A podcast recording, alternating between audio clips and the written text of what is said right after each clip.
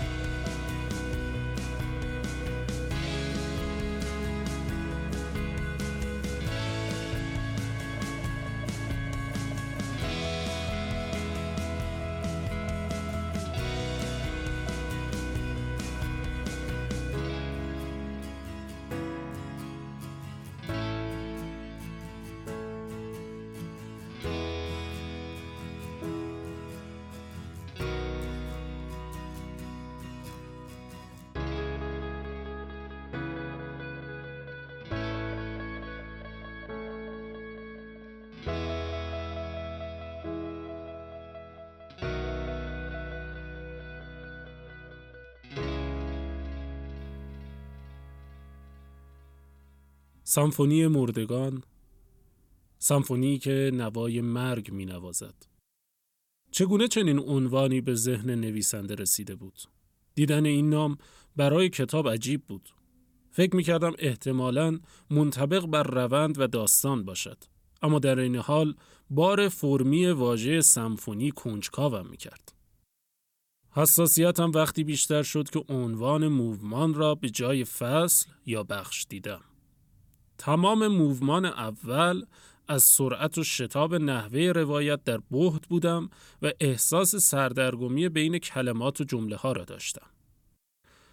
در موومان دوم آن روایت پرشتاب و پر از ابهام جای خود را به روایتی آرام و گویا داده بود که می‌شد تک تک اجزایش را در جای خودشان تصور کرد و حتی برایشان خط سیر تعریف کرد. همین تغییر لحن و شیوه بیانگری برای من که آن روزها خواننده نسبتاً آماتور بودم پرسش برانگیز بود. احتمال می دادم پاسخ آن پرسش در فرم روایت باشد اما فکر نمی کردم توضیح آن را دست کم برای خودم به عنوان یک خواننده و نه به عنوان یک منتقد ادبی در کلمه سنفونی پیدا کنم. همزمان با خواندن رمان آن روزها سمفونی هشتم بتوون را به عنوان درس موسیقی تمرین می کردم و این همزمانی در برخورد با یک واژه یکسان در دو زمینه متفاوت ذهن من را بیشتر درگیر می کرد. در حاشیه صفحات نوت مربوط به سمفونی هشت بتوون تعریف فرم موسیقیایی سمفونی نوشته شده بود و گره کار را برایم باز کرد. سمفونی به معنای همصدایی و همآوایی به قطعه ارکسترال گفته می شود که از چند بخش مجزا به عنوان موومان تشکیل شده است. موومان های سمفونی بیشتر فرمال هستند و روی طرح و نظم از پیش پرداخته ترکیب می شوند. موومان اول تمپو یا همان سرعت تند، موومان دوم با تمپوی آهسته، سومی با تمپوی تند و سزربی و چهارمی دوباره با تمپوی تند تنظیم می شود. موومان چهارم می تواند ترکیبی از سه قسمت قبلی باشد و به عنوان نقطه اوج سمفونی برای پایان در نظر گرفته شود. تازه دلیل آن روند پرشتاب در موومان اول کتاب را متوجه می شدم.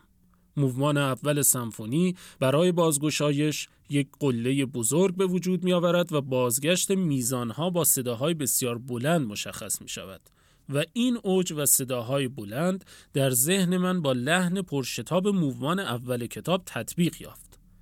قهرمان دیوانه یا همان آیدین در موومان اول کتاب با تدائی های درهم و شتاب زده برادرش به وضع رقتانگیزی نشان داده می شود. در این مووان سرانجام قهرمان ها و حوادث مبهم است اما حضور و تشکلشان کاملا واضح. انگار که حروف و جملات کتاب در این موومان آنگونه تنظیم شدند که در لحظه اوج بگیرند و بعد با صدای بلند در گوش خواننده تکرار شوند. طوری که او را در ناباوری چه شد باقی بگذارند. این از نظر من مشابه همان کاری است که اوج و فرود نوتها و صداها در مووان اول یک سمفونی می کند. بردن شنونده به اوج، پایین آوردنش در یک لحظه و رها کردن او در خلصه میان درک یا عدم درک قطعه موسیقی. می‌گویند موومان دوم سمفونی هشتم بتوون تدایگر خاطره خوش از گرد همایی موسیقیدانان وین برای بازدید ابزار کنترل سرعت است. این تعبیر برای یک موومان ریتمیک که نکته مهم آن فرم سوناتیا سونات کوچک یا حرکت آهسته است مووان دوم کتاب را یادآوری می کند که روایت محض است برای مرور وقایع داستان و با همان شیوه متعارف و مرسوم و با توالی زمانی پس از تدائی های پریشان اورهان در موومان اول، موومان دوم وقایعی را که مربوط به بعد از شهریور 1320 است، تعریف و شخصیت ها را تشریح می کند. خواننده می‌فهمد که روحیه تحکم آمیخته با زبونی پدر یادآور حاکم مستبد تاریخ است و آقای لرد یک استعمارگر جاخوش کرده در مستعمره خود و عیاز سمبل یک فرد وابسته به حکومت است. هرچقدر موومان اول کتاب پر از اوج و فرودهای ناگهانی و مبهم بود، موومان دوم انگار طوری ساخته و پرداخته شده بود که گره ها را تا حدی باز و حدود و سقور روایت را در ذهن خواننده تعریف کند. درست همانطور که موومان دوم سمفونی عمل می کند حرکت آهسته بدون بست و گسترش اضافه. همانطور که موومان سوم سمفونی هشت بتوون فراخانی نوستالژیک است از منوعه منوعه یک نوع رقص آمیانه فرانسوی با وزن سزربی آرامه که در زمان خلق سمفونی هشت تقریبا منسوخ شده موومان سوم کتاب سمفونی مردگان هم موومانی نوستالژیک، شاعرانه و لطیف است. سورمینا، معشوقه از دست رفته آیدین، در این موومان به سخن در می آید که در میانه سمفونی مرگ آنچه را بود یا شاید می توانست باشد بیان کند. در این موومان مرگ حاکم اصلی است که با خود سنگینی و یأس و تیرگی اما در این حال عطوفت و رقت آورده است و این همان بار نوستالژیکی است که قیاب و از دست رفتن می‌تواند بر وقایع تحمیل کند. نوستالژی از دست رفتن زوجی که آیدین و سرملینا ساخته بودند نوستالژی حضور باریکه نور در سیاهی دنیای آیدین و آنچه می توانست با حضور سرملینا تداوم داشته باشد و پس از او از دست رفت تا به تکگویی آیدین دیوانه در ابتدای موومان چهارم منتهی شود.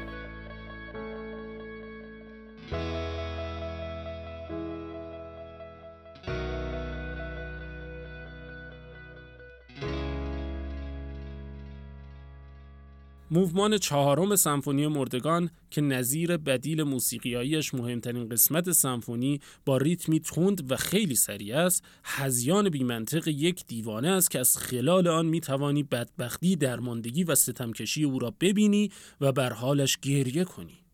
دیوانه ای که برادر زنجیرش می کند کتکش می‌زند غذای کافی ندارد و دست آخر همین برادر به او می‌گوید چرن نگو بیا چای بخور. موومان چهارم نقطه اوجیس برای مرسیه شوربختانه که تمام کتاب خواننده را با خودش همراه کرده و مشابه فرم موسیقیایی سمفونی در همان اوج به موومان اول باز میگردد تا زیباترین و معمولترین راه را برای جمع و جور کردن بساتی که گسترده شده است در پیش بگیرد. این شگردی دایره است که فرم آن از زندگی الهام گرفته شده و به هنر و ادبیات بست پیدا کرده است. ترسیم دایری از عدم تا عدم از تولد تا مرگ قوسی سعودی که در اوج نزول می کند و به نقطه اول باز می گردد و با همان شگرد آمیخته از روایت و تدائی سرانجام همه نادانسته ها را برایت آشکار می کند. انگار که درست یک لحظه پیش از مرگ باشد که می‌گویند بالاخره آدم همه چیز را می‌فهمد و چشمانش را میبندد. سر دیوانگی آیدین، برادر کشی اورهان، قتل یوسف، وجود دختری که بازمانده آیدین و سرملیناس، حرس به دست آوردن همه میراث پدر، همه با هم و در کنار هم شکل نهایی داستان را کامل می کنند و سرانجام همه هرس ها و همه سوداها در بیابانی پربرف و بینشانه و بیراه گسترده می شود و اورهان را چون گوی سرگردانی تا کنار شورابی می کشد. شورابی که حلال همه نمک ها به تعبیری حلال همه هاست. همانطور که یک دستگاه موسیقی با نوت اصلی یا شاهد فرازهای اولین را آغاز می کند، فرازهای آخرین این سمفونی هم با همان نوت آغازین پایان میپذیرد. مرگ در شورابی که خود مرده است و هیچ نمی رویاند اما لجنهای آن حیات می بخشد و درمان می کند. آن آدم سردرگریبان فرو رفته ای که گوشه آتولیه طرح چهار می نشست و به جای طرحهای پلان و مقطع پیش رویش خیره خطوط سیاه کتاب در دستش می شد من بودم و برایم مهم نبود که آخر ترم است و موعد تحویل ها نزدیک. سمفونی مردگان عباس معروفی برای من یادآور آن روزهای انزواست که بالا و پایین زندگی شخصیم را گره زده بودم به داستانی که سمفونی مرگ و تباهی را روایت می کرد و آدم را با خودش می در دل سیاهی مطلق.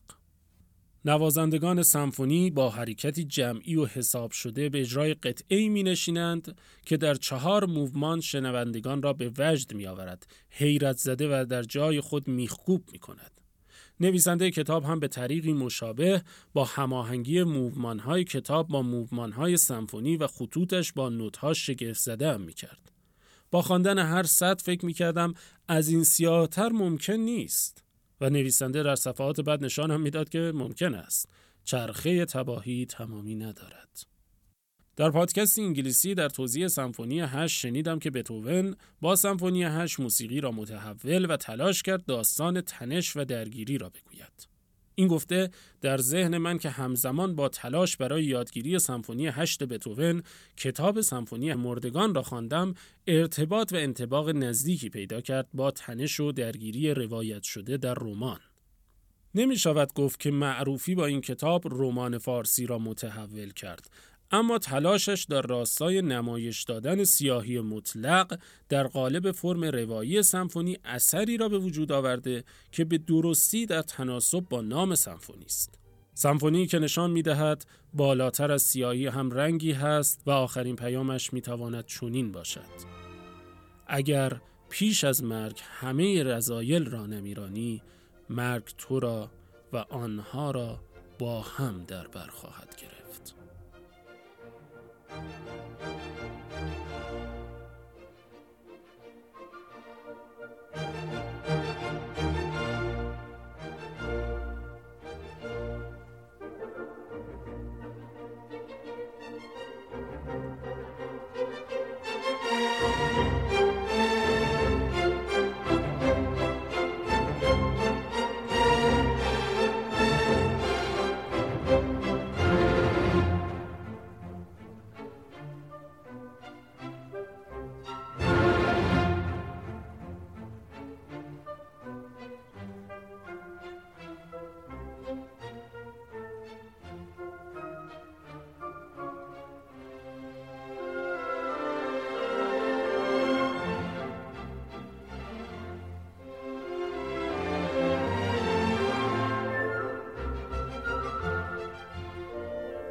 مرگ در فرم روایی سنفونی درباره سنفونی مردگان به قلم عباس معروفی.